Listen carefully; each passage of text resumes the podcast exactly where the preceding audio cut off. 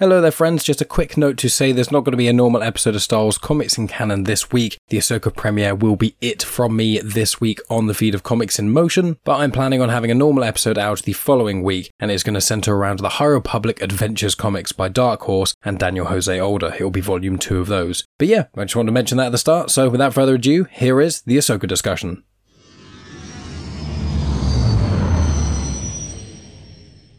So, we are here for a new era. Even though I think I've released this will be the third episode of the Star Wars discussion shows I've released in the last like week, um, and also the other two were also with Dave, who's joining me.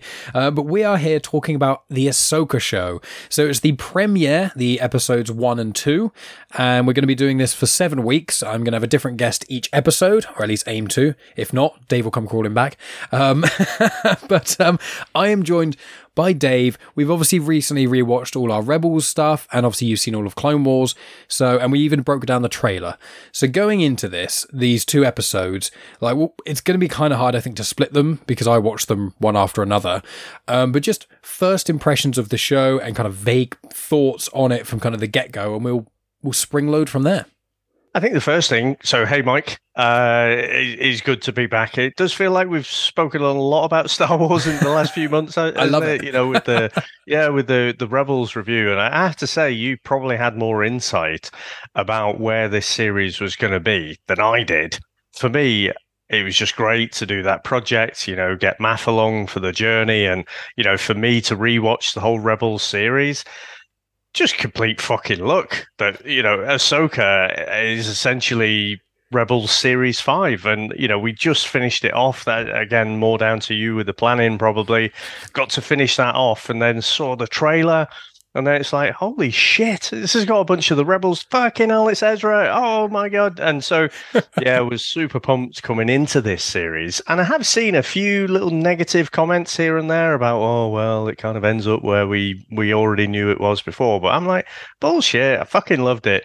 You know, again, was it particularly brave storytelling? No, it was quite safe but for me, I, I just thought it was great. And there were so many homages to lots of different things in some of the dialogue, in some of the acting, in some of the just general cinematography, the way things are shot. We all know that, you know, coming into Star Wars, there, there was a lot taken from the, the Japanese cinema.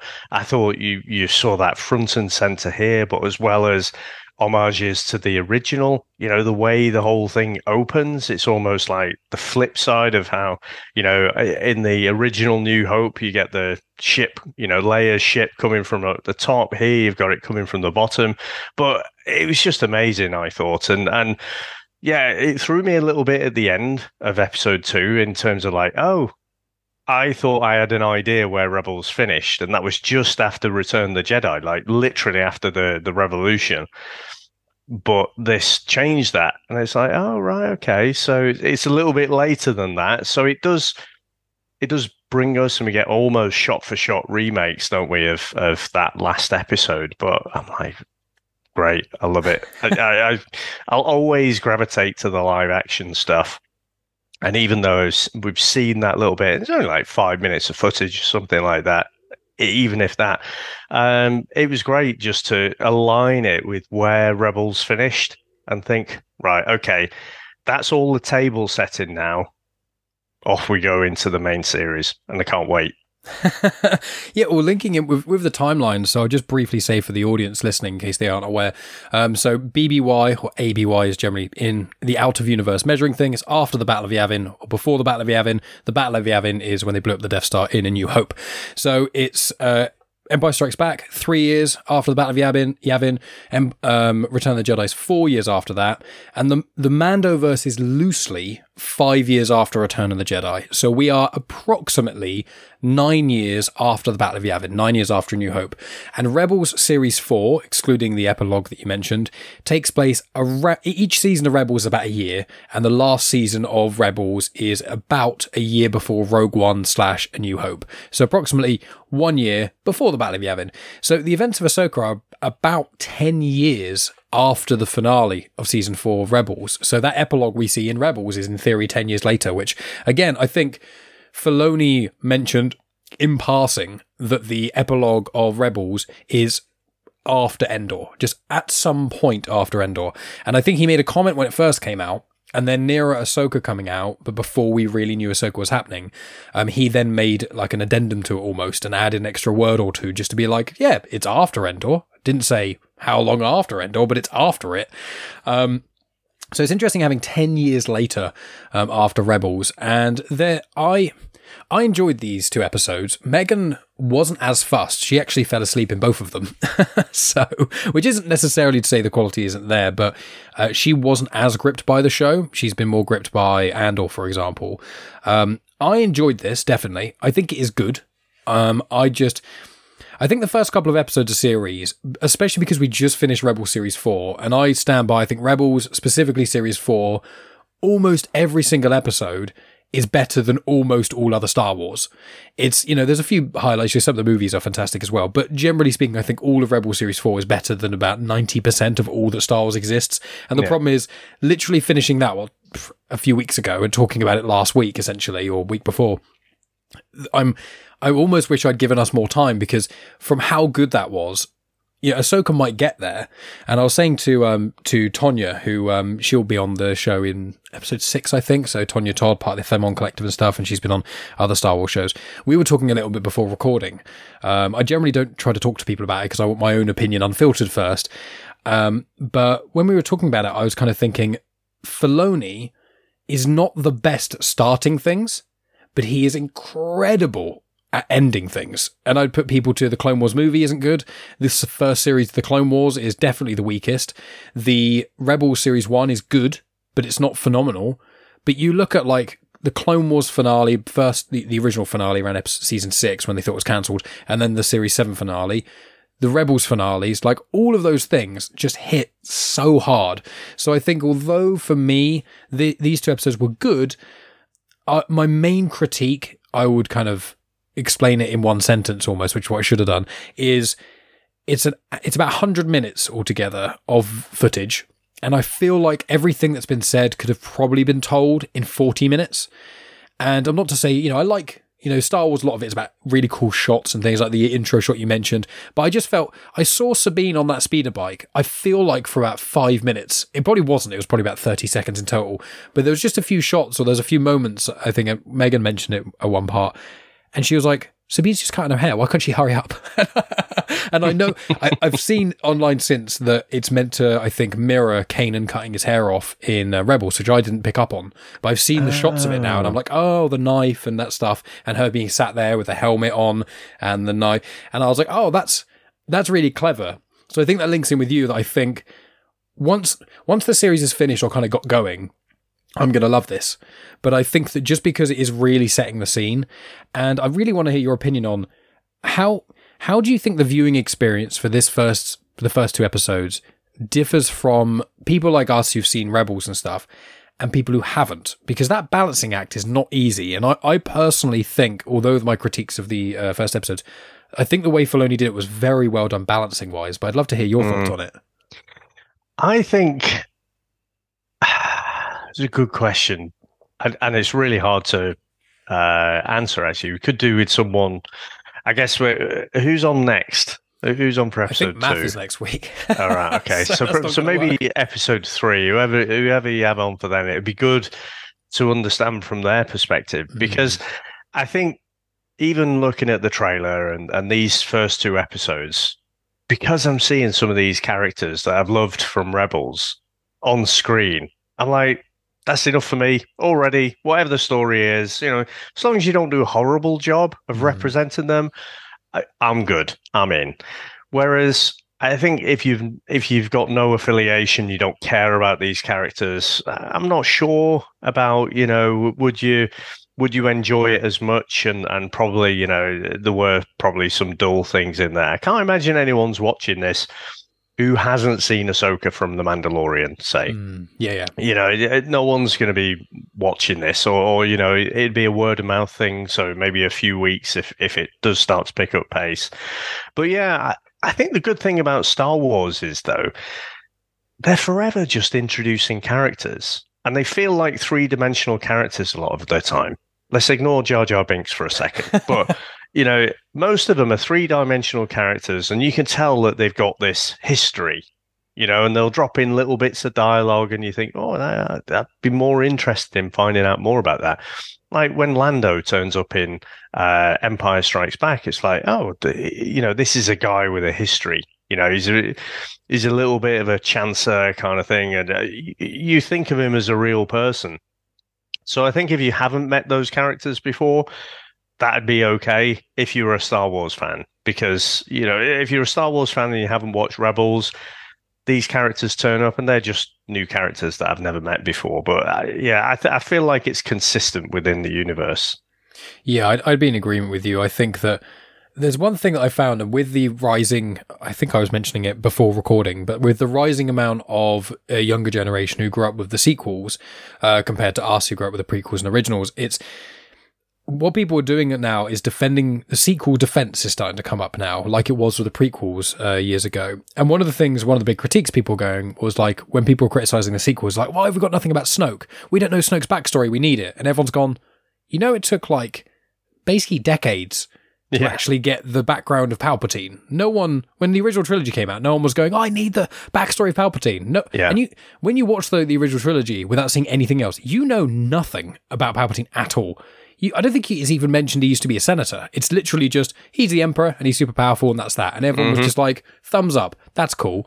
And it's just this weird thing I think recently where I think probably because of the Disney Plus content and just the recent sort of couple of decades of content on content on content, both on screen and uh, off screen, where every character, especially in Star Wars, can have a ridiculously massive, complex backstory. And I think people expect that from the start. But it's like if I just had every character just read off exposition their entire life, it would be so dull. Yeah. And I just think, as you say, the way they've done it with the script in this and the way the characters interact, as you say, you can you can feel the history there without it just being an exposition dump, which I really like.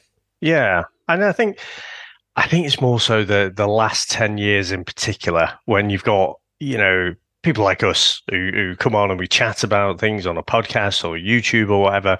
But I feel like the real kind of upper end of of influencers you know they're always searching for this hot take you know and and like oh you you should have given us this and we want to know the whole backstory to this person and what's what's happened with these and you know I, uh, Han Solo is one of my favorite characters from the original and, you know, if you'd have asked me back in the day, would I want to know more about his backstory? Would I want to know more about the Kessel Run? I said, absolutely. Got to see Solo. You know what? Probably didn't need to see that. so be careful what you wish for at times. But yeah, I, I think even if you look at the way that original trilogy was put together, you know, you finish New Hope and you're like, right, you could just literally draw a line under that. They've won the rebels have won. You know, all right, this Vader character, he's a bit, a bit of a lackey in the first one, wasn't he? Anyway, he wasn't what he became later. Uh, but the Death Star has been destroyed. That's it, game over.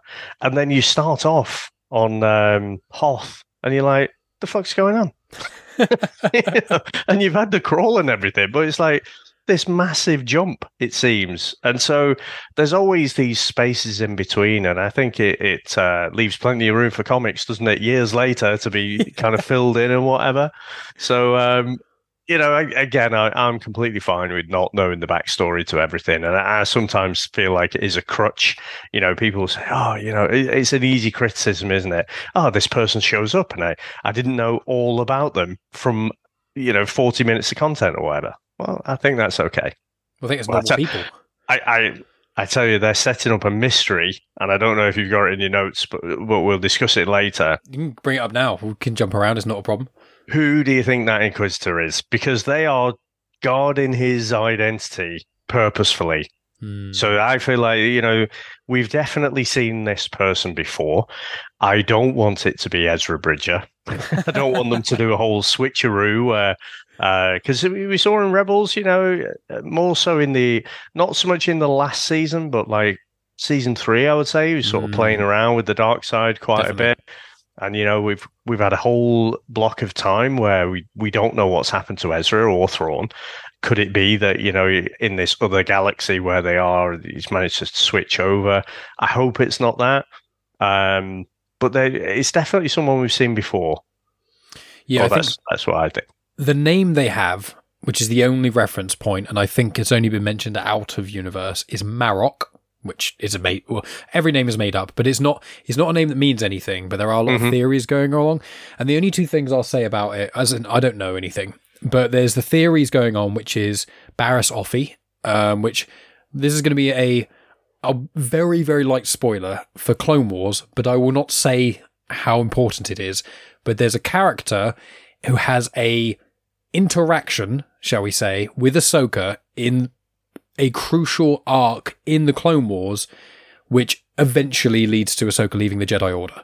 That character has not appeared elsewhere since the Clone Wars. Mm. And hmm. Filoni's always said they have plans for that character. So that's a theory. But also, someone, again, I, I, was trying not to look on social media today, but I did catch one or two Star Wars posts. Sam Witwer was noted as doing additional voices on this. Um, this episode, along with a few other people, but he was noted, and Sam Witwer, for anyone who doesn't know, he voices Maul in Star Wars and Clone Wars. He voiced Palpatine, I think, in Battlefront 2, um, the game. And then he did uh, Starkiller, Galen Marek from the Force Unleashed games, which is one of my favorite pieces of Legends content. And he's done lots of other bits and pieces in Star Wars, so it could be just nothing. But there is the theory that they, in the Clone Wars, they actually, I think they made a model like um or they plan to make a model of Starkiller from the Legends games. Mm. And there's always been this little theory buzzing around that Starkiller is going to appear again, and there was always a theory that he would actually just be an Inquisitor. So mm-hmm. there is a potential that it could be Sam Witwer, be, and it could be like a kind of a Starkiller kind of thing. I wouldn't personally want that as much because it takes away from the Starkiller character. I either want his legend story or I don't necessarily because yeah, his legend story is too big now to even fit into canon. But so there's that theory or or Barris Offee, but I do feel like there must be more to it because I first thought when they when mm. her when Ahsoka and Marrok fought, I was like, Ahsoka's going to wipe the floor with them, and Ahsoka didn't, and I was like, oh, yeah, so and, and Ahsoka's nails. So that Inquisitor held his own up uh, with Ahsoka. You know, it, it, was a bit of a um, uh, what do they call it when it tet on tet? It's a draw.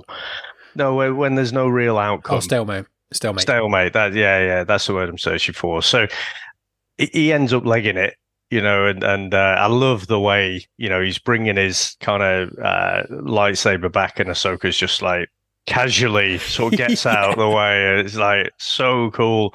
But yeah, you would imagine toe to toe, Ahsoka's going to take most people out. Um, so it must be someone pretty powerful. And I think at first my mind was going to it must be someone we've seen in live action but actually, it doesn't have to be. It just needs to be someone who either Ahsoka or Sabine or both, you know, or some someone else recognizes, you know, so so there's there's a reveal. I think I think sixty percent of me though is that we've seen this person in live action. I have no idea who it could be, but for that reveal when it does come, you kind of want a punch in the stomach in some way, don't you? You you it's a weird sentence to say, but you know, you, you kind of want to be holy shit. You know, you're forever searching for these moments, aren't you? Like the Luke, I'm your father kind of thing. You know, you, you're looking for something like that. And I, I just feel that it has to be someone of significance. Yeah, either he die or they die next episode, or you need to kind of do something more with it. I'd be in inclined to agree. Well, speaking of lightsabers, because we're going to be dotting around here, there, and everywhere. Everyone who's watched this has seen the story, so we don't specifically need to repeat the explicit story beats. But there's main it's mainly on this watch. I think it's it's kind of characters that I'm most intrigued by here. Um, so we were speaking about lightsabers, so let's speak about the two antagonists, as we call them in uh, Rebels reviewed, the Blood Orange Boys. Um, even even, even though fifty percent is a lady, you know? exactly, or the Blood Orange bunch, depending on what yeah. um, Shin Hati feels about them their, themselves. But so it's it's Baylan Skoll and Shin Hati, uh, played by Ray Stevenson and Ivana Sakhno, and.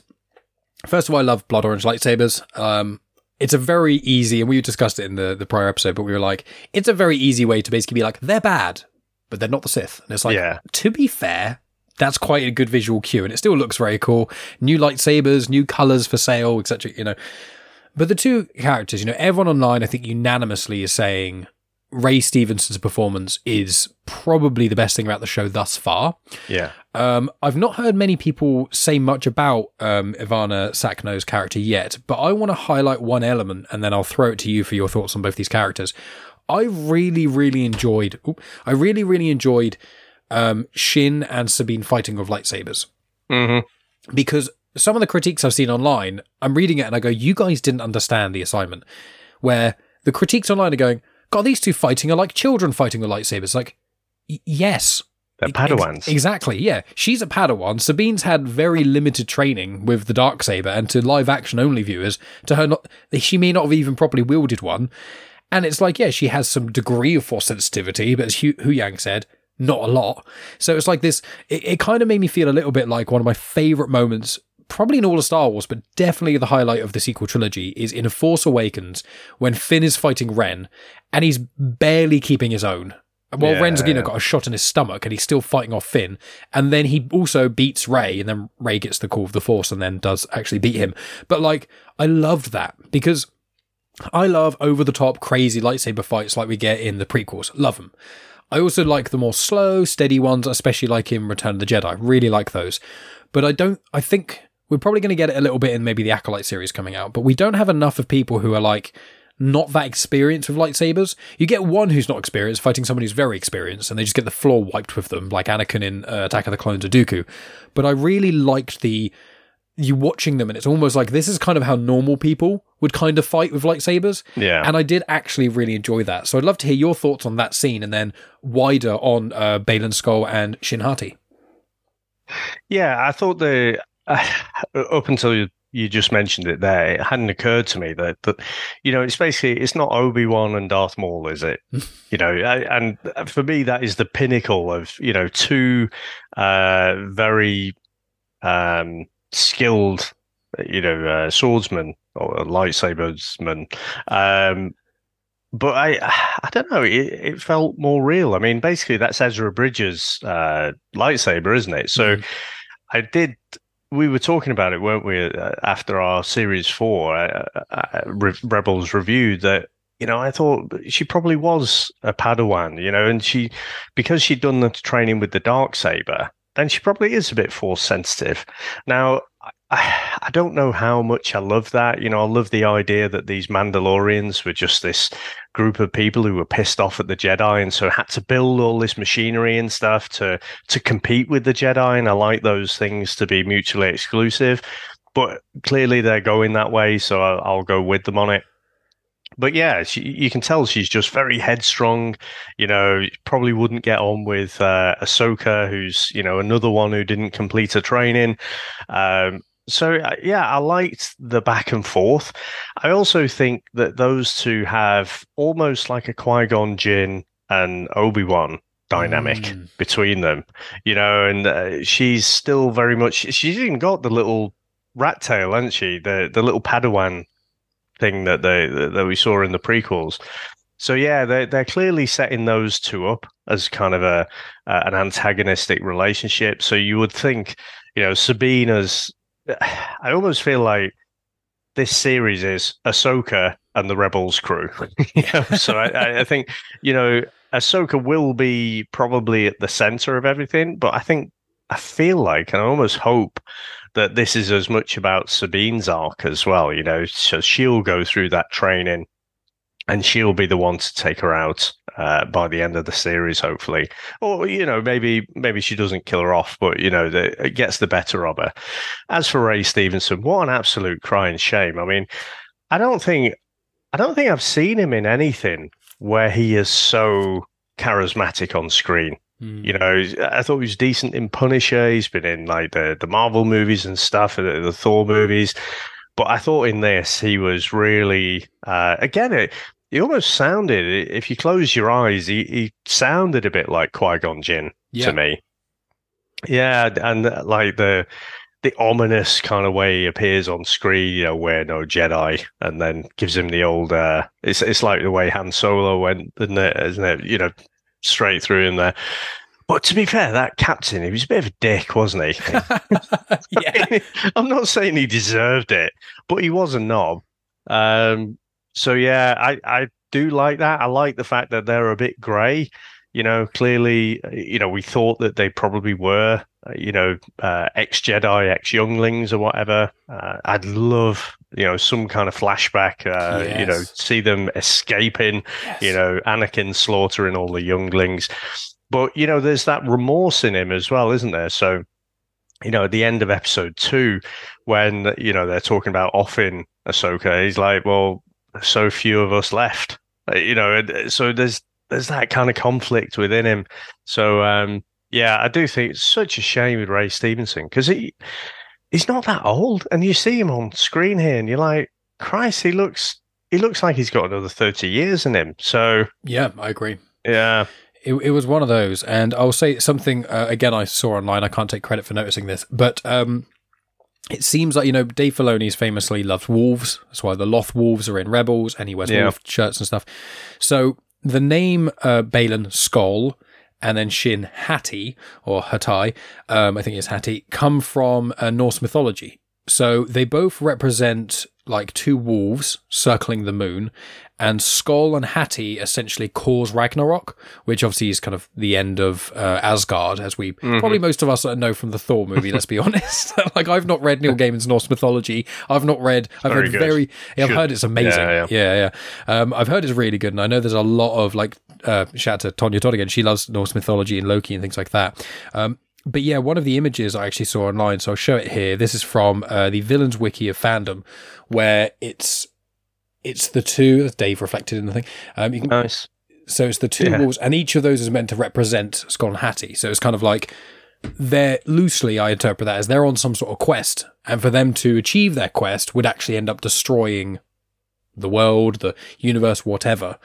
And whether or not that is the case, I just I quite liked that extra bit of trivia that I found out mm. about an hour before recording.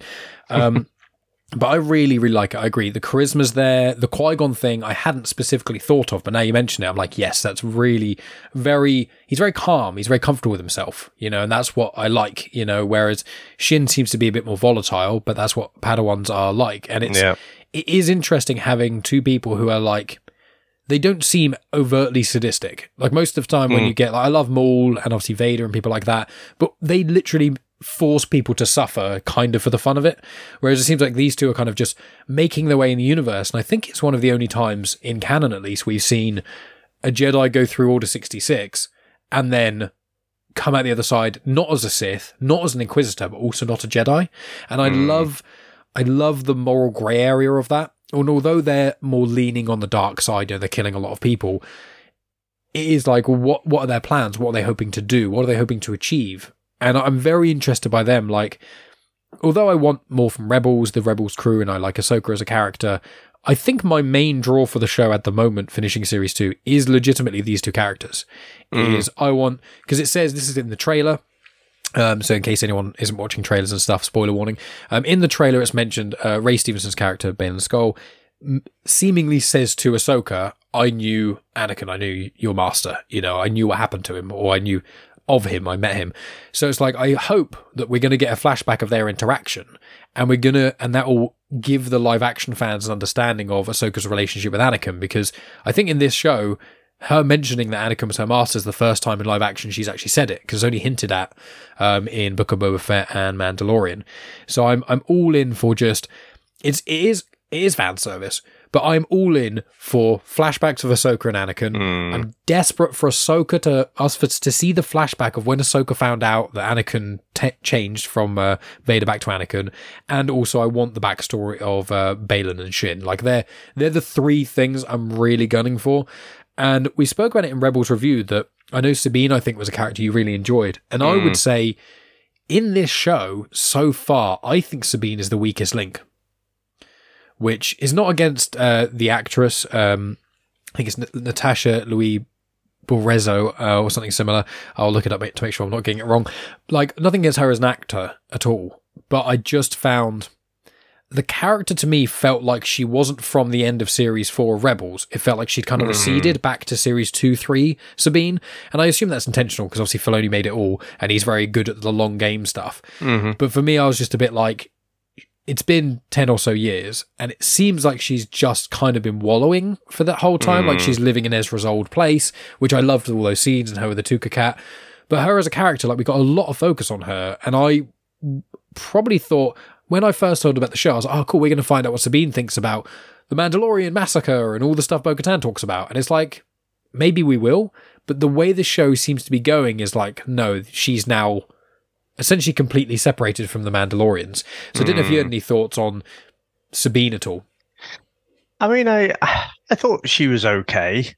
I, I didn't think uh, I, I hadn't really thought about it in those terms, and like I say, uh, going through the episodes is one thing, but when you kind of realize that, you know, it's about 10 years after, um, what did you say, 10 years after the end of the, the season, uh, season four. And you sort of think, well, if she was, let's say, 25 then, well, she should be 35 now, but she's actually acting like a, a spoiled teenager or something, or a belligerent teenager. So uh, yeah, I hadn't thought about that until you just mentioned it, but I guess that is slightly ridiculous. And she does go through, you know, a lot of growth in that season four, doesn't she? Where you know it's a lot more about the Mandalorian culture and that that whole space of the the galaxy or whatever. So yeah, she she probably has regressed a little bit, but uh, and and the fact that she's I guess she's that perennial teenager, though, isn't she? That's that's possibly where Filoni has her, because you know the the very first thing they've got there, uh, she's supposed to turn up for the ceremony and whatever, yeah. and she doesn't, and then she's off and she's listening to a, you know, teenage rock music kind of thing. So, yeah, I, I guess I, I hadn't thought about that, but I detached you know, not thinking of it in a canon type way, just thinking of the the story and and kind of the reflection from Rebels that that I know. But yeah, uh, when you stand back, it doesn't make that much sense. But I think they they did an okay job of of communicating to us. Okay, so she's had this uh, antagonistic relationship almost with Ahsoka. You know, she's not a very good student. Ahsoka's probably not a very good teacher, and I, I think part of that you know, how much guilt does she feel? You know, how, from from leaving the Jedi Order. You know, maybe if she didn't, maybe Anakin could have been saved. You know, because she she was a good influence on him and made him question things a lot. We saw in Clone Wars. So yeah, I I don't feel like Sabine is the the weakest part of the the season, but or, or these first two episodes. But you know, it, it was enough for me. I hmm. think it, it, she didn't really you're right. It's not completely consistent with what we saw in season four. Yeah, I'm just like I, I try not to be too nitpicky uh, with Star Wars content where I can be. I, I, normally have to be almost to preempt any criticisms that are going to come my way. Um, unless it's Andor, then it's very hard to. And you you only have to go on Twitter or X or you know there is someone nitpicking somewhere, so you know we mm. don't have to pick them all. Yeah, of course. Yeah, so we, we it's a general discussion show. This, if people haven't already clocked on half an hour in, where it's not about you know shitting on uh, Ahsoka or anything like that. It's it's more just I think. I, I feel like a question that needs to be answered at some point is what on earth were they all doing during the Galactic Civil War? Now, mm. from hmm. the Forces of Destiny cartoons, which are canon at the moment, unless something overrides them, but they are canon, Hera was at points on Endor um, around the time of Return of the Jedi, seemingly before the Death Star mm. blew up. So Hera and the Ghost and Chopper, at least, were about. I think Sabine may have been as well a little bit, and I know from the Rebels, the Rebels epilogue, she mentions they had a, a, they were involved in the Galactic Civil War, which is fine. Obviously, it lays a question of what was Ahsoka doing, but. I do hmm. wonder if her relationship with Sabine actually adds more weight to why she wouldn't take Grogu on um, in the Mandalorian, because we were given mm. the way she said it was the impression that oh, I don't want to take on Grogu because of you know dark side, passion, Anakin sort of uh, subtext, and now it's like well maybe it was because of Sabine, and Sabine is quite not not saying this as a negative way, but Sabine is quite an emotionally driven character. And although she matured throughout Rebels, she never really seemed to get her emotions fully under control. Mm. And that's the kind of that's the main thing. I'm, reading a book at the moment, or listening to the audiobook called um, Inquisitor Rise of the Red Blade. It's, it's fantastic. It's about a character who was a Jedi um, or Padawan before the Clone Wars, gets promoted, and is just not connecting with the Jedi Order at all. She keeps getting blamed for stuff. There's all these hurdles that kind of seemingly aren't her fault, and she's kind of slipping further and further away from the Jedi Order. And she becomes an Inquisitor, hence the name of the book, and she appears in one of the Vader comics. And seeing her perspective in it, it's really showing how she's going through all this horrible stuff, like Anakin was, and questioning things. And she keeps being told, just meditate. You shouldn't have these feelings. Just don't feel these things. Being a Jedi isn't about passion. It's about serenity. And it's like, okay, but but someone close to me has just died and I'm trying to deal with it and you're just telling me to go sit quietly over there and not tell anyone about it. And it's that that interesting thing where the Jedi on paper sounds so good and then when you delve deep into what it is to be a person and the complex nature of things, I can see why they needed to indoctrinate kids at the age of like 2 or 3 because I could when I was younger, I was like, "Oh, I'd be a great Jedi," and now I'm thinking, if I got into the Order, I think I would slip into the dark side. I think someone would, if I was out in the real world and someone was like really, if someone insulted Megan or something, and I had the power just to lift them up with my mind, I wouldn't kill them, but I would definitely lift them up with my mind and drop them on their ass. And I think that I'd gradually do that more and more frequently, and eventually it would get to the point where something horrendous would happen. So I, I I'm kind of, although I raised my own point on that, I feel like I, I wonder if Sabine, how far she's going to go uh, and how much she's going to be. Because then, in theory, we're going to have Grogu the Mandalorian, somewhat Jedi, and then mm. Sabine the kind of Mandalorian Jedi. And I think I want more Force users who don't align with the Jedi or the Sith, kind of the middle ground ones. I quite like that. Yeah, I mean, I, I will say one thing. It, wouldn't it be great, even if it was just for a day, to have access to the to the light on the dark side of oh, the force. So you cool. know, someone cuts you up, just lean out the window, bit of force lightning, just take out their tires or something. Oh, I'd, I'd use the force to move their steering wheel just to the right. Well, they crash. Yeah. um, no, I, th- I think you're right. I, I remember. I think it was for the 2000 year 2000 census. I, I, think I filled my religion in as Jedi. Uh, mm-hmm. You know, I, I, meant it as well. Whereas now I think, you know, the Jedi are kind of dicks. Especially with things like that. And you sort of think, well, yeah, it just doesn't really work. And like you say, interesting choice of words to indoctrinate kids into into the order. Well, it's like, what? So you're a brainwashing cult then?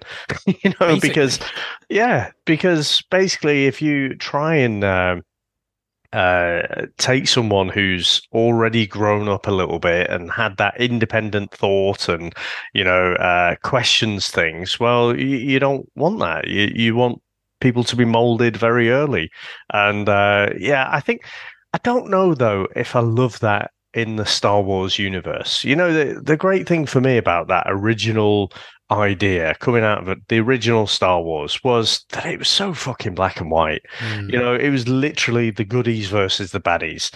And, you know, you didn't know all of the things that were going on. And, uh, you know, through the prequels and all of the uh, cartoons and whatever, you've explored some of the grayness. And I'm kind of okay with the grayness being there. But I think you've still got to have your Tarkins, you've got to have your Vaders, you know, you've got to have those proper mustache twirling villains, you know, who are just, you know, they've tapped into the dark side of the Force, but it's not just them using it; it's the dark side of the Force using them as well.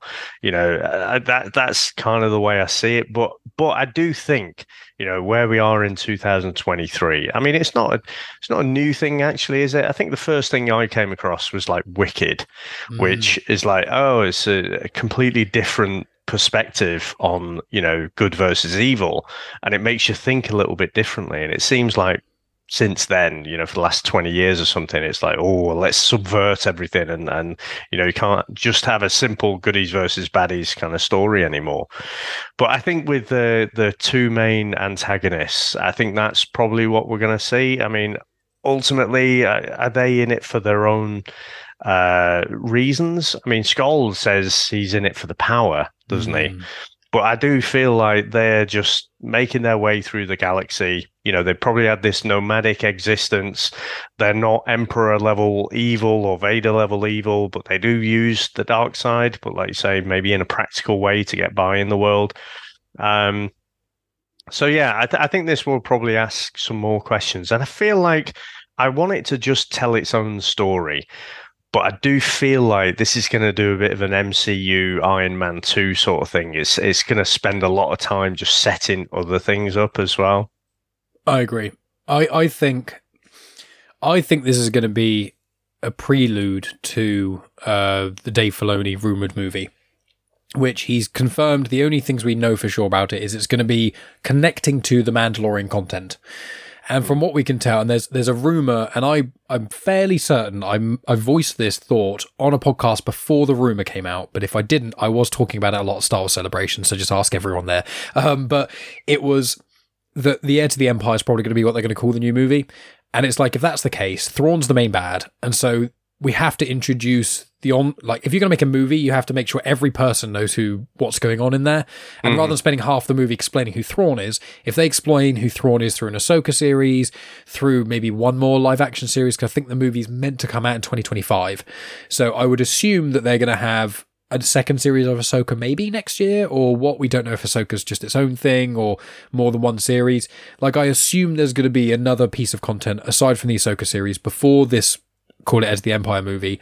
And that is, as you say, it's all going to kind of be like Ahsoka. Like, have you read the Heir to the Empire books, the original Legends ones? No, no. They're pretty good. I've only finished them recently. Um, but the the Luke plays a pivotal role, understandably, uh, in that, and I think that what they're going to do is have Ahsoka being playing that pivotal role, and have Luke take more of a backseat, quiet by himself, doing the Jedi Order stuff, which would then feed more into the whole Last Jedi thing, where he's just lifting his hands up and trying to evade all war.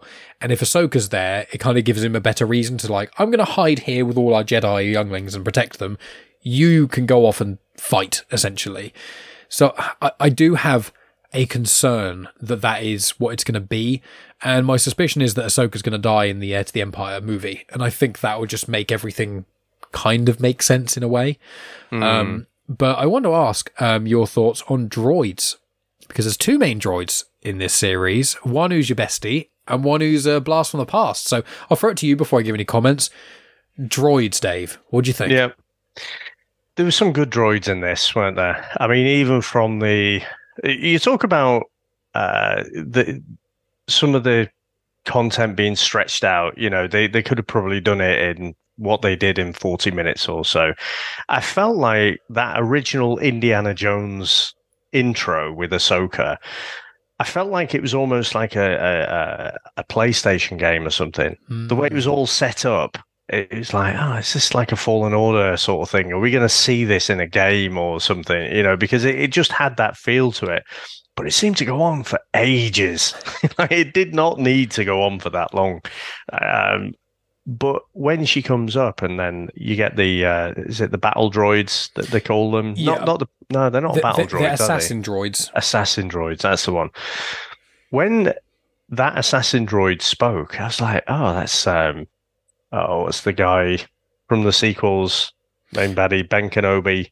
Oh, uh, Kylo Ren. Kylo Ren really sounded like Kylo Ren to me. Like just the tone of his voice and everything.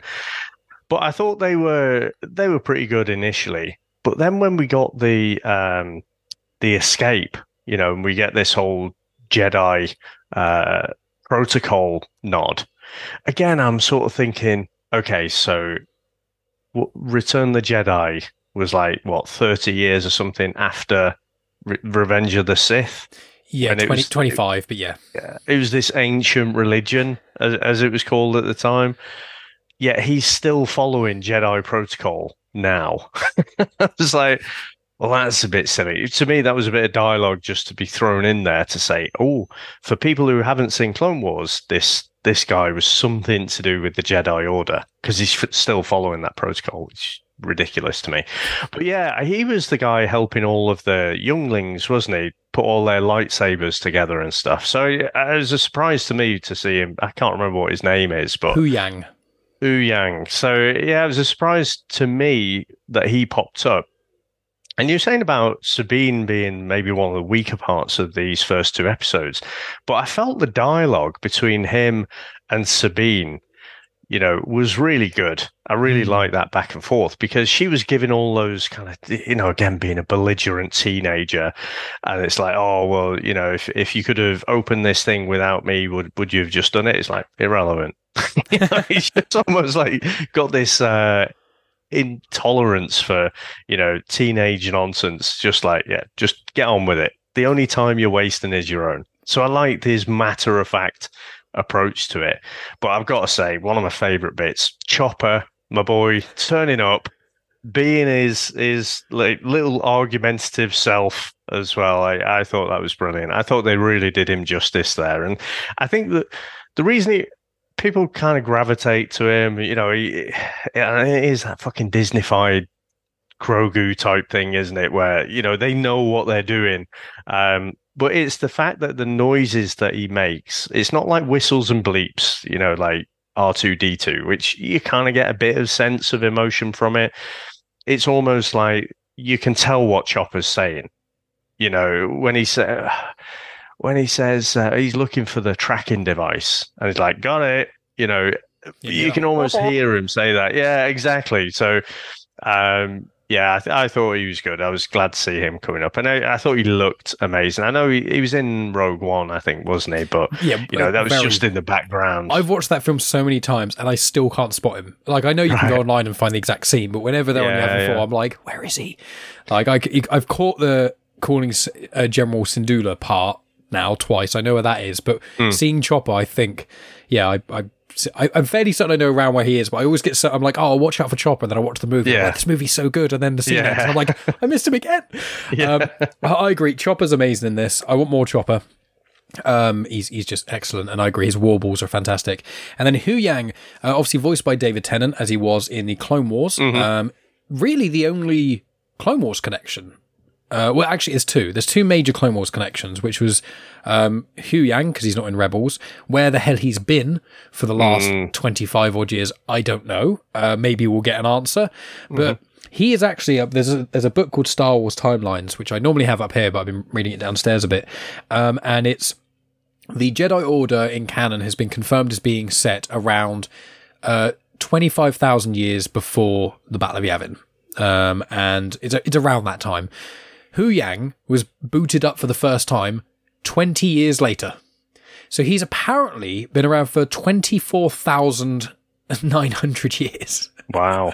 so he's probably, he, he, him following Jedi Protocol, the last 25 years to him have been probably the equivalent of like a month or two for us. Yeah. yeah Obviously, yeah. in the show, people don't know that. Only nerds like me know that kind of thing. But you know, I, I liked Huyang. I love David Tennant and everything he's in. He kicks ass in Jessica Jones. He's phenomenal. Yeah. He's my favorite Doctor. Like he just everything I see him in, he never does a bad job, and he's such a lovely guy as well. Good Omens, he's phenomenal into. Um, so he gives it his all, which I really like. Now the other Clone Wars uh, connection I was going to mention uh, is Night Sister Morgan Elsbeth. Mm. Um, so I think I'm fairly certain that in a, uh, in Mando Series Two when we meet Morgan Elsbeth, I'm fairly certain on the Star Wars website they released a little data uh, file on each character, and it's not really that much extra ca- content. But at some point in that, it mentions she's a Night Sister. So for one percent, if that, of the fandom, they already knew she was a Night Sister. Mm. I, when it happened, I was like, oh yeah, I'd forgotten. And then it reminded me, I was like, I remember reading it somewhere. So that's another Clone Wars connection. Obviously, people like Maff, who I assume are listening, won't have a clue what a like what a Night Sister is. Um, if you've played Jedi, the Jedi Survivor or Jedi Fallen Order, then you find out a lot more about it. I think the uh, Fallen Order has quite a lot of details about the slaughter on uh, Dathomir. Um, but what do you think of like Morgan Elsbeth as a character? Obviously, she popped up. I mean, we had her named in the crawl, and it was quite nice having a crawl. Actually, mm. I forgot how much I missed that because we haven't seen a crawl since. Uh, God, I saw Rise of Skywalker in the cinema. So, what do you think of Morgan Elsbeth uh, in this as a kind of villain and their road to Thrawn, in a sense? Yeah, I think I, I do want to know more as the series goes on. I, I want to know more about her character and kind of where she's coming from. And like I say, I I remembered the Night Sisters being in the uh, in the Clone Wars. I remember, you know, they they were heavily linked to Darth Maul, weren't they? Yes, yeah. Now, if Darth Maul was do I want to say this? Spoiler alert. Just go 30 seconds if you want to watch like Rebels and, and you haven't done. But I mean, if Darth Maul wasn't dead at this point. I would think the guy who, you know, the Inquisitor, mind you, Inquisitor's kind of down from a Sith, isn't it? So yeah, he wouldn't, he wouldn't downgrade himself. No, it can't be him. Um, so yeah, I, th- I thought it was good for them to to show up, and I think what what from these first two episodes, I think we are tapping in to that animated universe. You know, so the, there's lots of things that we were talking on Rebels reviewed, weren't weren't we? About like I'm not so much into the mystical side of things. I, I, like it where it's slightly vague. You know, the Jedi and Sith can move things, and you got Force lightning and stuff like that. But but that's it.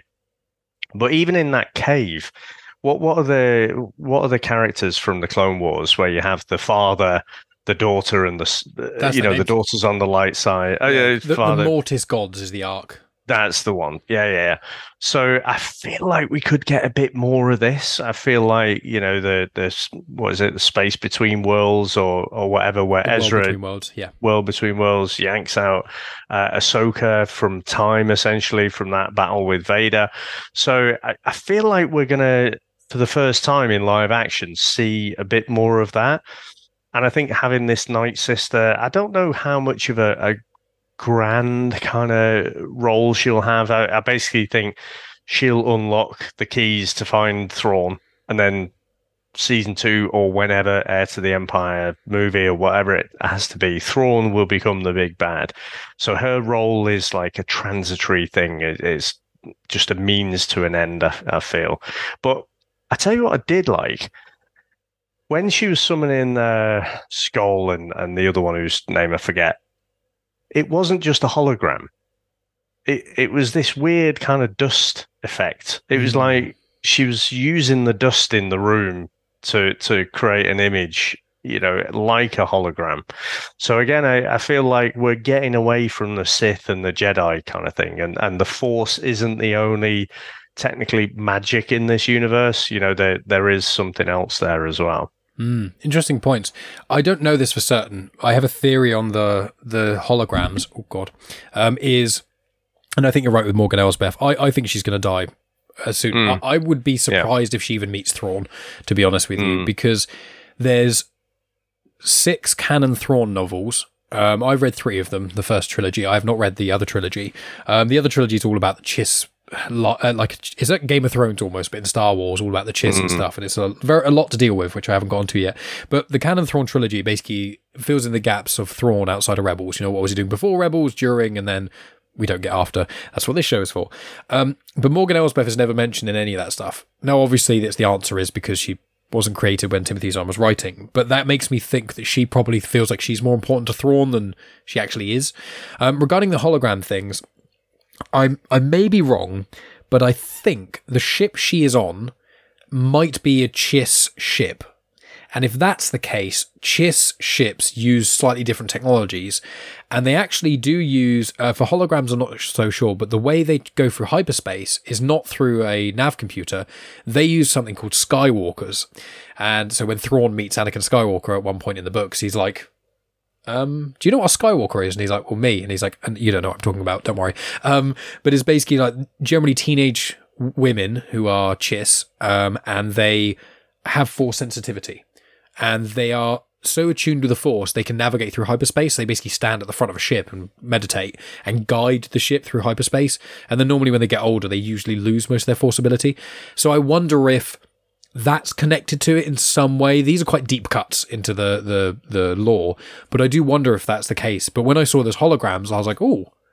Those are different. Are they? Mm. Was that her doing it? Which it could have been because Dathomiri and night magic um, is very powerful, you know, dark side magic. It could be that. Is it she's on this Chiss ship and we're going to get loads of new cool Star Wars tech? Because that was the main thing missing from the, st- the sequel trilogy. Hey, we're 30 years on. Oh, wow. So we're going to get the difference we're going to get from the prequels to the originals. No, no, you're just going to get more X Wings and TIE fighters. Like, okay, that's like one of the coolest parts about Star Wars, but all right. Um, so I am very interested by that stuff. Um, there was something else I was going to mention, um, which the, the, droid, the assassin droids, I have a minor theory just from comics, and that is because we don't know where those droids are from yet. I don't think mm. we we've got a loose idea, but I wonder if they're the droid Gotra, And I'm only saying that in this recording just because if I'm right, I can say I told you so. Not to you, to the to the universe. Uh, Yeah. But the, the droid Gotra are in the comics quite a lot. They were like um, Ochi of Bestoon, who's a character who's like a throwaway character in Rise of Skywalker.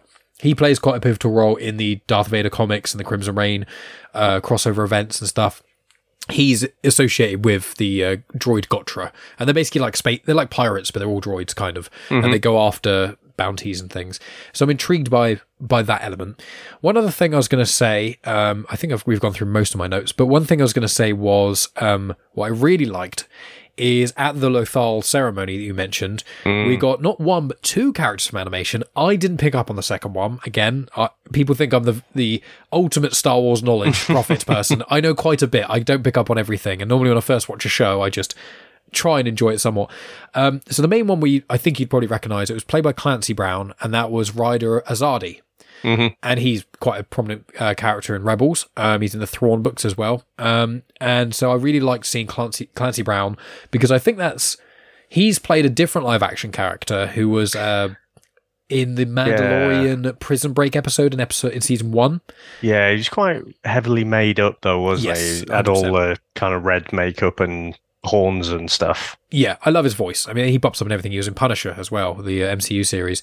Um, he, uh, sorry, the no, it was the Daredevil series where Punisher was in it. Um, I love Clancy Brown. I thought he's fantastic. Um, and then along with him, it was one of Ezra's childhood friends. I think he's called like Jai or Jirai. Um, and he was The the, one guy who who he for- pushes forward. Yes, to, he was a friend give of speech. Ezra's. Yeah. Right, right. Which again, I didn't pick up on that, so I, I saw that online and things. Um, but there was a couple of little minor deep cuts. Then we've got Corellia as mentioned, uh, which obviously is where uh, Han Solo's from. Um, and then we've got something called the Pathway to Peridea, which is the thing that um, Morgan Elsbeth and Baylan and Ashin, they all find there's that magic thing, the kind of thing that Sabine unlocks, and then we get to see it. What my theory of that is that Thrawn is in the unknown regions with the rest of the Chiss, and that's how you get there and back, maybe. Hmm. Uh, but I just threw a lot at you of just deep cuts and other bits of information. So, is there anything else you want to add to either anything I've said or any further things? Because we will start to wrap up, but anything else to add to what I've said or anything else?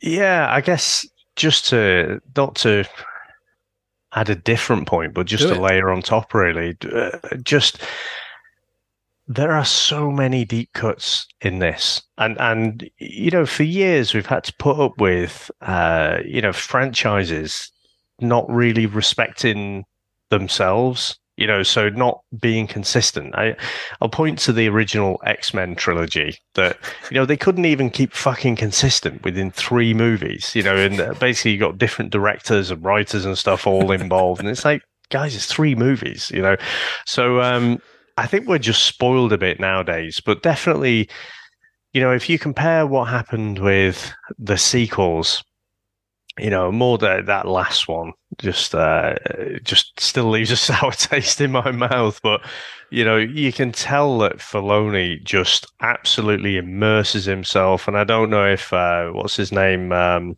Favreau? no, the the the guy who did Mandalorian, the main kind of writer. Oh, yeah, sorry, Favreau. Um, they just love it. You know, Mm. I, I, if you watch some of the extra documentaries and stuff, and there's this whole fucking ice cream maker thing that was just in the background once, and then they're like, "Oh, we've got to get this thing," and you can just tell they love it. And because there's so much more, I, I do wonder if it's is it going to stop people getting into it, or is it just going to reward people who've watched all the animated content as well? Because when she's looking off, I, I mean, this is in a galaxy far, far away, whereas this has just opened up a completely new galaxy. So we've talked about hyperspace and everything. Uh, you know, you know, and having hyperdrives that allows them to navigate around the galaxy very quickly. But this is a completely different galaxy. So is this is their standard technology going to get them there or you could see around the the kind of circle you had what looked like little purrgil i don't know if you noticed that so i don't know if we're going to see more of the purrgil again grogu saw them when when they were traveling in hyperspace didn't they he saw them out the window and, and so i, I Well, kind of feel like mm, They do appear in episode two. Right. I completely missed it. It's the Yeah, I this is that. you wouldn't. I've watched a, a GIF of the scene it happens in, and I still couldn't see them until someone circled them. It is Right. four seconds. Is again on Twitter. I said I didn't look much on Twitter, but clearly it shows how much my Twitter feed's consumed by Star Wars. I've got these things I didn't come up with. It's this. It's the scene we're talking about when uh, they're there and El- Elsbeth is um, sorting. Morgan Elsbeth is sorting out the the map thingamabob, and the lights are shining out. He uh, Baylan Skoll looks up at clouds, and it's just four or five seconds of slow, you know, and then I think the scene cuts. In the clouds, there are three inf- unfathomably faint silhouettes of Purrgil, or at least what looks to be Purrgil. So they are still very much. And I think you're right there with the what we saw. There are Purrgil and stuff. I think they are probably going to be part of the key to Mhm. how people get places. Um, I interrupted. Apologies. No, no, I, I, just agreeing with you. Really, I, I think I don't think their existing technology will get them there. And of course, at the end of Rebels, you know that that's ultimately how Ezra was able to get thrown away from the, uh, the from uh, Lothal and and basically allow everyone else to win that battle. So I, I feel like Purrgil are going to have to play a role in getting to Thrawn and and hopefully Ezra as well. Hmm. Uh, my my theory is that big old ring thing we saw. What I think that is is so in the prequels, um, the old school Jedi starfighters, are the triangle ones, um, Aether Sprite class, I think they're called. I'm not as good with ship names because there's so many and all slight variants, are much better species and character names. Um, but those ships, the triangle ones, they had to use a hyperdrive ring. Um, you saw it in Attack of the Clones. Obi Wan had to do it when he went to Geonosis. Oh, yeah, yeah. So I wonder if that's a giant one for a star destroyer, for example. Maybe, um, yeah, a, a giant star destroyer. And so my theory, just from what we see in these episodes in the Purrgil, is the Empire building this thing. Ahsoka's going to try and stop it. Probably going to fail, but I imagine a couple of New Republic people are going to be on there. Or maybe Ahsoka's going to be on the ship. And then Hera and Sabine are left behind, and they're like, what do we do? And then Sabine and Hera make a plan to commune with the Purrgil via Sabine's loose force connection. Mm. And the way and they basically trail after Ahsoka, or maybe not Ahsoka, just the Empire in this big ship thing. They shoot off into the unknown regions to go get Thrawn, and then our heroes follow the coattails by using the Purrgil to kind of get through. That's that's a theory I have, and I wouldn't be Mhm. surprised if the series loose. I, I wouldn't be surprised if kind of like episode five, six ish is actually when we get to see Thrawn properly, when they air quotes rescue Ezra, whatever Mhm. state that guy's in. And then we're going to get like a bit of battling, a bit of back and forth. And then the kind of finale is almost going to be them all coming back, probably losing against Thrawn because he'll just destroy everyone. Maybe we lose a, a main character or something. And then that's going to kind of leave it on a downer, kind of Empire Strikes Back style. That That's my loose theory on these things. Um, so I don't know if you have any thoughts on that. No, I, I mean the only theory probably mentioned on the Rebels reviewed is, is just that I think right at the end of the series, I, uh, you just described some of the how there. I, I have no idea how, but I do feel like Thrawn will be back in this galaxy. You know, right at the end there. I don't think it will finish on a downer. Okay. Empire Strikes Back sort of style. I, I think they'll win, but it'll be like a hollow victory. One of the things that's great about Thrawn is, you know, these little losses are, just tactical means to an end. It teaches him something about his enemy, which he's going to use at a later time. So I kind of feel like it might be more like a New Hope, where they kind of win, but actually, you know, they haven't won the the greater thing. And and that actually brings me on to another point, and I know I moan about this a lot, but the end, the redone ending of Return of the Jedi. Right. let me put let me put a pin in that for a second. So when they go to um, do their investigation, you know, and they're they're they're smelling a bit of a rat, and then you can tell that a lot of these workers, despite what the the business bloke says, you know, they you pay them and they're fine. I could kind of get behind that, but then clearly they do have an allegiance to the empire. I don't think, you know, would someone really say for the empire? But probably not. But, you know, you can imagine the average person doesn't have this massive affiliation with one governing body or another. You know, if you're not part of the oppressed group, you're probably okay with the empire. You know, you're probably earning a decentish salary, you're getting by, you can feed yourself, you can feed your family or whatever. And it just irks me that they redid that ending to Return the Jedi. You know, if you'd have left it as this battle that was won, they had this massive party on Endor, but it made it about the whole galaxy was celebrating because they they defeated the Empire and it, it makes even less sense to me now because th- what I liked about this episode again, Clone Wars style almost, you know, it asks, it, it, it makes it more realistic in terms of what the average worker would would be feeling. Would they be like celebrating that we've got this new republic? Well, no, probably not, because uh, otherwise they'd have been okay with the old republic. You know, the new republic is is still going to have a lot of the same issues that the old one had. So the empire, you know, became a thing because people allowed it to become a thing. So I like the fact that they did that. I like the fact that, you know, they have to make it make sense, don't they? From Return the Jedi to A Force Awakens, they have to make that 30 year gap make sense. And, and I think they will do. I feel confident in that. But yeah, it just means that the redone ending of Return the Jedi makes even less sense to me now it's it's one of those things where when you initially when we were first collaborating on Star Wars things years ago, and you first brought that up, it didn't actually bother me that much.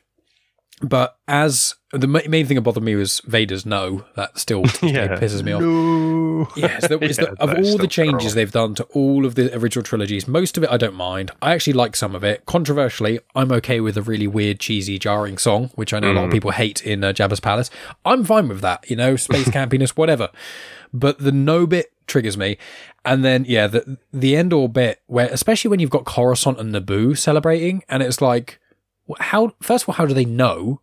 And second of all, as you say, like you read, you play Star Wars Battlefront 2, you read the Aftermath books, you literally look at any piece of content outside of that tiny element, and all of it is going, not everyone was celebrating. It, there was rioting in the streets. Yeah. There, there was bits that kind of spread around. There was certain people that were happy, but if you overthrow any government, even an oppressive one, not everyone is going to be happy, as you very eloquently put. And I really liked yep. that scene. I think the scene where they all turn, although, yeah, saying for the Empire is a bit too much. When they all turn and shoot, I was like, oh, and then they just easily kind of, they're all just out. And it's like, wow, that was, yeah. I really like that. And I like this growing, festering part of the Empire because it's, it's quite funny because in the times of the prequels, the, the Republic actually is shown to be quite crap, and then the Empire is shown to be overtly fascist and committing mass genocide and things. And then we've got the New Republic, and every interaction we've had from everyone in the New Republic, bar Carson Teva, who is the um, who's the chap who's in the Mandalorian. He's the fighter pilot who's friends with uh, Cara Dune. Uh, oh yeah, and then she's mysteriously disappeared because obviously the actress uh, was saying weird stuff on Twitter, uh, and Disney gave her the boot. But like, apart from him, who's lovely, every single other member of the New Republic seemed like such dickheads. All of them are so arrogant and they're like seeping with it. Even that guy that you mentioned at the start, who's yeah. when uh, Baylan and Shin come on board, and he's just being a dick about it. Yeah. And it's like, okay, either they are Jedi and you're disrespecting Jedi, or they're not Jedi, so you need to have your guard up. You're just being this middle ground dick for no reason and completely antagonistic. And it's like, I think it's intentional, and I think that the whole mm-hmm. Mandoverse is really showing like the New Republic, because they beat the Empire, they just became smug and complacent. And we do get that in the novels a little bit. Bloodline shows it quite well. But I'm I'm almost rooting for the Empire at this point because I'm just like, yeah. If I went to a bureau and like there was the guy, um, he's the principal in Mean Girls, um, but he was in I think it was yeah, it was Mando Series 3, um, when Carson Teva goes to him and says, Look, we need some help here. There's this pirate attacking uh, Nevarro, blah, blah, blah. And he's just being a dick about it. And it's like, well, people like you, okay, you're the, you, if I interacted with you, if I'm at the DM or not DMV because we have that in the UK, but the DVLA. If I'm trying to do something to do with my car insurance or or driver's license, I have to go to an official government building. If someone's talking to me like that, I would be so I'd be fuming. I'd be like seething. So like when you hear these people of the Empire being like, "Yeah, we want to take down the New Republic," I'm like, I'm actually with the interactions I've seen on the screen. Although in principle I disagree because I'm not a fascist. Per, on a personal level, with anecdotes applied, I am kind of rooting against the New Republic. yeah, you're like you bureaucratic bastard from the DVLA. I uh, find your lack of faith disturbing. oh man, is there? I think I think I've tackled. Uh, I've got everything on my notes. I think I mentioned right at the start of when Sabine's cutting her hair. It's meant to be like a homage to Kanan. It seems. Um, obviously, to anyone listening now, go watch Rebels if you haven't already. What you're doing. Um, but is there anything else you wanted to mention that we haven't tackled? No, just super pumped. I, you know, I have this love hate relationship with drawn out series. You know, because we get to have chats like this where you know we, we just discuss it, dissect it, but you know just just have fun talking about it. But uh, on the other hand, I just want to watch the rest of the season, uh, the season, you know, and just binge the crap out of it. I want to know where this goes. You know, it, uh, the fact that it anchors right at the end of that epilogue of of Rebels kind of means that okay, so we like canon wise, we haven't seen anything new you know so we're, we're anchored at that same position where we got to at the end of rebels so okay where to next I mean, I, I, I guess you know we know Thrawn's going to come back. We know Ezra is probably going to come back. And again, the fact that we haven't seen in any of the trailers or anything, I still think he could be that assassin. You know, he could be that could. Inquisitor. A lot of theories um, say it could be bad. Yeah, I, I, at least temporarily, you know, uh, and maybe they're, they're, able to bring him back. I, I think that would be, well, that'd be a way. I don't know how I'd feel about that because I, I do think that, you know, he makes Luke Skywalker look like the Poundland Jedi. I feel like, you know, so at the end of, in the fourth season of Rebels, you're like, this is the guy who should have been a New Hope you know, because he's better than Luke. You know, while Luke's moaning about his uh, power converters at Tosche Station, you know, Ezra was killing it, you know, a few years before. So, yeah, I, I don't know if they'll go that way, but I'm just excited to kind of get behind it and and uh, see where it goes. It was also exciting because it's it's not dissimilar to Andor in the sense that although we know in broad strokes what happens, you know, in Andor we know what happens to Andor because he dies in Rogue One, but all the supporting characters, every new character that introduced, bar obviously Mon Mothma who already existed, all of those characters, it's like we don't know what's going to happen, so there's actual dramatic tension, and that's one of the mm. things I don't like about legacy characters is like when you have, especially when you have legacy characters in between two crucial points in their life. Like if Luke pops up, we know he's in no danger. Whereas Luke in the sequels are like, he could die, and he does. Um, and so I, I'm really excited about, you know, the Ghost crew. We, they, they could die. I think it's unlikely Hera's going to die until we at least meet, um, Jacen Syndulla, obviously yeah. her son, and there's rumors going around that he's going to pop up in the Skeleton Crew series. That's that was the piece of content I was trying to think of. Skeleton Crew with Jude Law in it, and then the rest of the cast I'm not sure about, but it's basically like a, a captain who's an adult with a group of kids and they get stranded somewhere, I think. That's like, right. and there's rumors that Jacen Syndulla is going to be one of the main characters in that, and that's how they're going to kind ah. of show off. And it might be happening at the same time as Ahsoka. It might be happening around the same time as the Mandoverse. That's the, the strong hint of it. Um, mm. So that piece of content may also is likely to connect in, which I'm quite excited about. But yeah, like I doubt Hera's going to die um, because of Jacen stuff, and mm. then um, the other characters, like they could. You know, it's it's an interesting part where, although I doubt Ahsoka's going to die in her own series, she definitely could. The finale could be that she that Thrawn comes back and she dies to save everyone else, and then in the Thrawn series, mm. Ezra becomes the de facto Luke Skywalker, and then he fights Thrawn. Like that could very easily happen. Um, I don't want Ahsoka to die, obviously, but mm. I like the fact that we don't know exactly where it's going. There's a big enough time jump. There's still like 20 odd years between where we are in theory. I always have to say in theory because they might tweak the timelines, mm. but it's a still about 20 years. And if you think about wars in this world, like wars unless they're Cold War, don't generally go on for 20 years. Like World mm. War Two was only five years, or six years, and World War One was only four years. So you just think like how much time can actually pass in that. So mm. I'm very excited about that. Really excited to see. I think, as I said at the start here, I was a bit underwhelmed by the first two episodes, um, but I think that's due to the runoff from Rebel Series 4. I think the action's great. I think the dialogue's not perfect. I think there's a few bits that are a bit like, meh. And there's, I'm not sure, I'm not sure about Hera yet and I love Mary Elizabeth Winstead. Like she's one of my Mm. favorite female actors. Um, obviously Scott Pilgrim, people a lot, of people know her from. I love her in uh, Ten Cloverfield Lane. She's in Birds of Prey, which is a film I adore that no one else seems to like very much in the DC roster. But I think she's great in everything, and she's got a uh, an album out called Got a Girl that came out like 15 years ago that I always mention because I want more people to listen to it because I love it. But I don't know how I feel about Hera because I don't know if she seems quite disconnected and a bit apathetic. Mm. And I'm like, is this because of Mary Elizabeth's uh, direction? Is it because we're going to get more story? We're going to get more development from her to find out why she is the way she is. Because it's been ten years since the finale of Rebels. You know, she's got a son. She fought in a war for around five years as well. It's kind of at the end of the war, and she's probably kind of hoping, I wish I could just have a little bit of a break, and things keep coming up. I'm ho- I, I'm hoping I have my faith in Filoni because Filoni, if nothing else, plays the long game. You know, Clone Wars is a testament to that, where you've got some of, in my view, the worst Star Wars that exists, as well as some of the best Star Wars that exists, and some incredible stuff along the way. Um, but Hera, I need more time with her, uh, and that leads on to just the last thing I was going to ask you before I do uh, wrap up, and that is, where's our boy Zeb? I was I just literally in my notes here, my sparse notes. I, I, I wrote down Zeb because I didn't want to get through the episode without mentioning him. So yeah, absolutely, I'm hoping he shows up. And they've already animated him, haven't they? So, you know, so we saw him in Andor for that, that brief Uh, moment. Mando. Oh, sorry, it was Mando, wasn't it? I, I, I I keep thought, because of Andor and Mando Series Three came out so soon to each other. I keep getting them mixed up in my head too.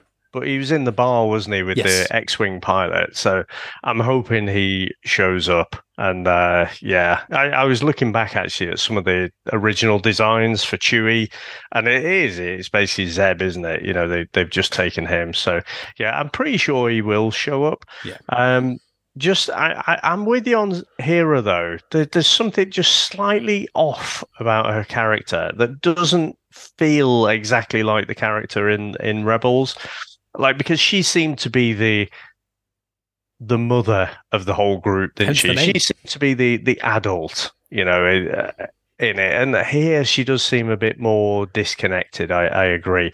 And uh, you've just reminded me actually I, I will pick in it now. There was a line of dialogue. So when they were looking at the the hologram uh, re- uh footage of of uh you know the the base being taken over or whatever, you know, that, that initial fight scene. And she said some she was talking to Ahsoka Tano and she says something like, They have abilities like you. And I'm like, you were literally shagging a Jedi for a whole bunch of years. You know what a Jedi is. you know, why would you say that? That is a ridiculous line of dialogue, as if it's like, oh yeah, I have no idea what this is, but it looks kind of like what you do. I, I just, I don't know why it really pissed me off in that moment. I feel I've I have a suspicion they're not going to utter Kanan's name at all, or like even with Yeah. and Ezra might to Sabine, but I would not be surprised if Filoni is trying to keep the the the what happens to Kanan a Mhm. secret from live action people because if they're like, look, Mm. go check out Rebels, you get this whole thing. It would. I mean, I think if you if you finish Ahsoka and then you go back to Rebels, it's going to be Mm. quite clear why is one of uh, we saw Zeb elsewhere, so why is one crucial member of the team not here? Well, Yeah, it's Star Wars. There's only one of two things that can happen: they disappear into the abyss or they die, or yeah. both. Yeah, I um, But but the guy, the the dick who got killed off, you know, the the captain dude, like he knew what a Jedi was. In fact, the whole crew knew what a Jedi was. Yeah. So you know, it it does seem like you know it is known what a Jedi is. You know, so so even though you know that random bit of dialogue about it being an ancient religion, you know, is probably you know a bit off, but people do recognize that it is this this thing. So yeah, there probably is some reason as to why that line was written the way it was written, but it just yeah seemed very weird to me. hmm, yeah, yeah. So fingers crossed we get a Zeb appearance at some point. There's um, Anakin's going to pop up at some point. I think as a flashback. I, I think actually a trailer's been released which has a little bit of that in, and I'm just like, because I saw a, a mild thing on IMDb, and I'm just like, I ju- can I can I just watch a show please and not have every surprise taken out? Like Yeah. one thing I will say, I'm really happy about this, and I was saying to Megan when it happened that 90 to 95 percent of the trailer we watched was in these first two episodes. And, like Mm, that's yeah. how you do a trailer. You just put stuff in there that seems substantial. You avert, uh, subvert expectations, and then almost all the footage is gone within the first act or so. Because if I see an action film and a helicopter crashes, Mission Impossible, I'm looking at you, I know there's going to be a helicopter crash at some point. And when for the first two hours of a two and a half hour movie, there's not been a helicopter crash, I then know what the end is, and it drives me mad. Um, so I know. I know the answer to that is don't watch trailers, but it's too juicy. Well, to miss. no, I feel like well, part of me felt like you know the that we're getting trailers down to a, a finer art. So if you go back and watch older trailers, you know, from like the 80s, the 90s, uh, a lot of them will just literally spell out the movie for you. Oh, yes. like, oh, great. I, I don't need to watch the movie now. but I think Marvel did a pretty good job in, you know, in the build up to Endgame, you'd watch Mm. the trailers and you'd get a whole bunch of action, but you're like, still got no bloody idea what's going to happen. And when you watch the movie, you realize that actually most of what we saw, especially for like Endgame, it was in Mm. that first 10, 15 minutes. And you're like, okay, we're off piece now. Uh, No idea where this is going to go. But then, what was it? The the Dark Phoenix, you know, the um, the X Men movie. I never even I mean, bothered that- watching it, so you can spoil was- away. Yeah, so well, so just watch the trailer and you'll get all you need from that because they literally spelt out the the whole movie in the trailer, and, and so I was like, oh, maybe maybe trailers aren't so down to a fine art. Maybe it's still one of those things where there's just different people who do them really well, and other people don't, and think you need to give away all the best bits to get bums on seats in the cinema. Yeah, I think part of it is how much the studios and the producers get involved. Because I'm Mhm. fairly sure that when you direct a film, you don't really get much of a say of how the Yeah. trailer is, because the trailer is part of marketing. And it's like if, yeah, it's like one, it's kind of that double-edged sword, really, because you have trailers like Fight Club, which don't give anything away, and Mm. because it gives so little away, no one went and saw it, so it was a box office bomb and only made its money back at home release. But then you get other ones where, as you say, I think far more often than not, trailers give too much away. If I hear a, a funny film is coming out, I will not watch any trailers. Barbie's the Mm. only one. I saw one trailer of that. Um, and I was like, yep, sold, gonna go see that. And I love that film. It's fantastic. But like, you watch a comedy trailer and you've basically just ruined every best joke of the film. And it's always, and it sucks. And then when a, a scene happens in a comedy film, you're like, I remember this from the trailer. It's like, well, goodbye punchline. Um, but yes, we've only, I've only watched the one main trailer of Ahsoka. I've got some fun things that I think are going to happen. Obviously, we're eventually going to get, in theory, a flashback for Anakin.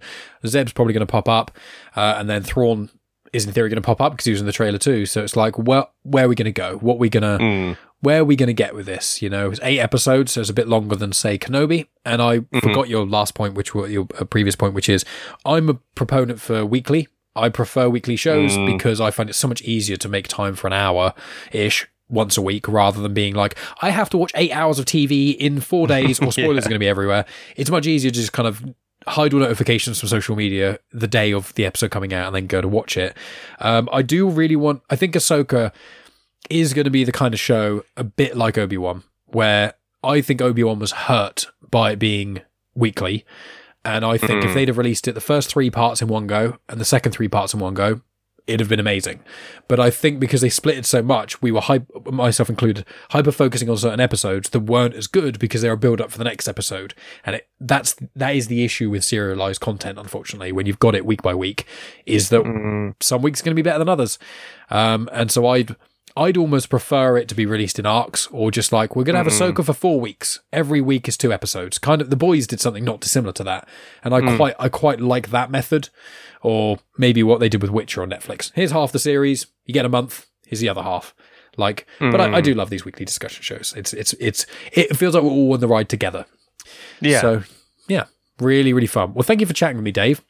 Um, it's always a delight chatting Star Wars with you. Probably going to have a break from you and talking Star Wars for Ahsoka uh, for a while, right. and then yeah, later on in the year we'll start up our.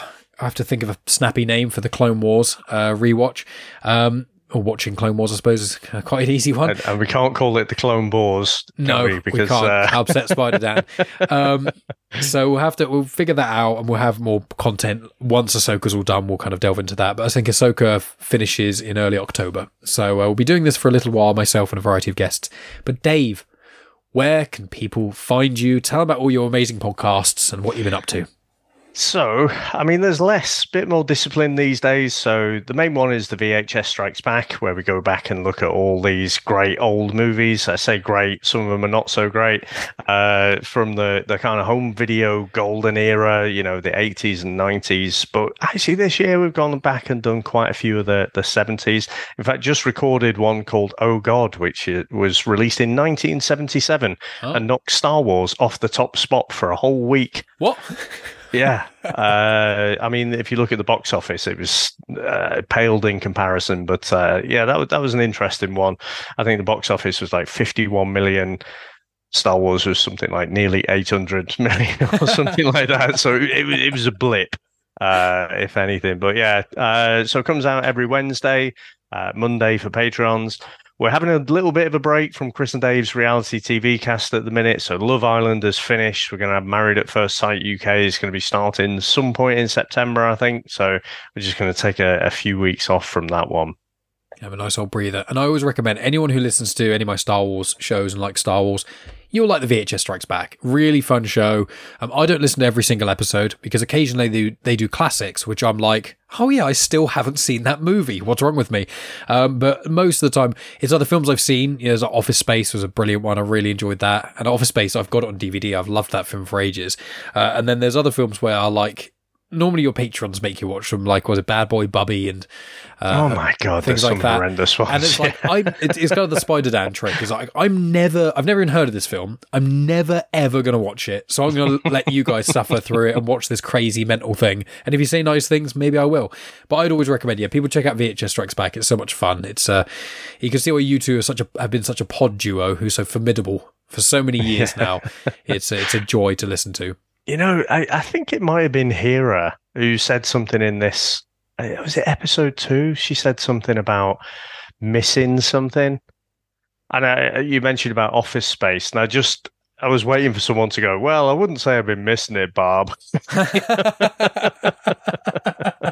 that film is just so quotable. Every oh, five minutes, good. there's two or three quotes in it.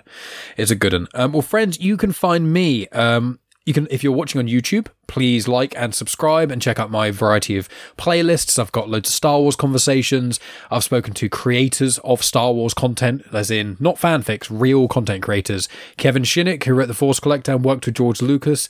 I've spoken to Cavan Scott, George Mann, Claudia Gray, all High Republic creators. Uh, I've spoken to a variety of people. So check out my Star Wars Conversations playlist. Check out my show Star Wars Comics in Canon. It's basically the perfect guide for yourselves to check out Star Wars comics without ever having to read a Star Wars comic. So I go through the plot details of the batch of comics I'm doing, normally a volume or trade paperback or a mini series, and then along the way, as I'm giving you the plot details, I then give you additional information on trivia and canon little tidbits and things like I have done in this conversation. Oh, there's a character that popped up in this thing, or here's a, a item that's been seen somewhere else, or here's a bit of information about a planet or a species. So you don't have to have read a single Star Wars comic in your entire life. And if you have read the comic in question, chances are I'll give you some bonus additional information that you won't already have heard of. I've tackled every single Marvel canon Star Wars comic um, up to within six months of this recording because I can't do every single month constantly. Um, I've done loads of them, done pretty much every piece of the High Republic content that's out thus far, bar three pieces. In the next month, that'll be done. So, uh, yeah, please check that out if you haven't already. My Star Wars show, you can start from episode one or wherever you want, really. They're in episodic they're numbered, but you don't have to start from episode one. Uh, and then check out Genuine Chit Chat. Have lots of fun Star Wars conversations. Recently spoke to uh, Neda Mokhtari, who's done Fennec Shand cosplay. She's studying architecture at university. We had lots of fun conversations about Star Wars and non-Star Wars stuff. But you can follow me on social media at Genuine Chits Chat, Instagram, Twitter, Facebook, and I occasionally post videos on TikTok. And uh, yeah, subscribe to YouTube, like, share, share with your friends, and check out all the details in the show notes for mine and Dave's stuff that's going going on, including we did Tales of the Jedi, which I only remembered because I copied show notes from a previous one because I've already got the show notes ready. Right. We did Tales of the Jedi last year, didn't we? Which has got Ahsoka in it. So yeah, content coming at your ears. But friends, thank you for listening as always. Subscribe to the feed of Comics In Motion, subscribe to my YouTube channel, and tune in next week for and for the next seven weeks for or next six weeks for the Ahsoka discussion shows. Dave, thank you so much for joining me once again. I always appreciate your time and your counsel, your Jedi counsel, and friends of who are listening. May the Force be with you. And with you. I love it every time you say that. Yeah. it warms my heart.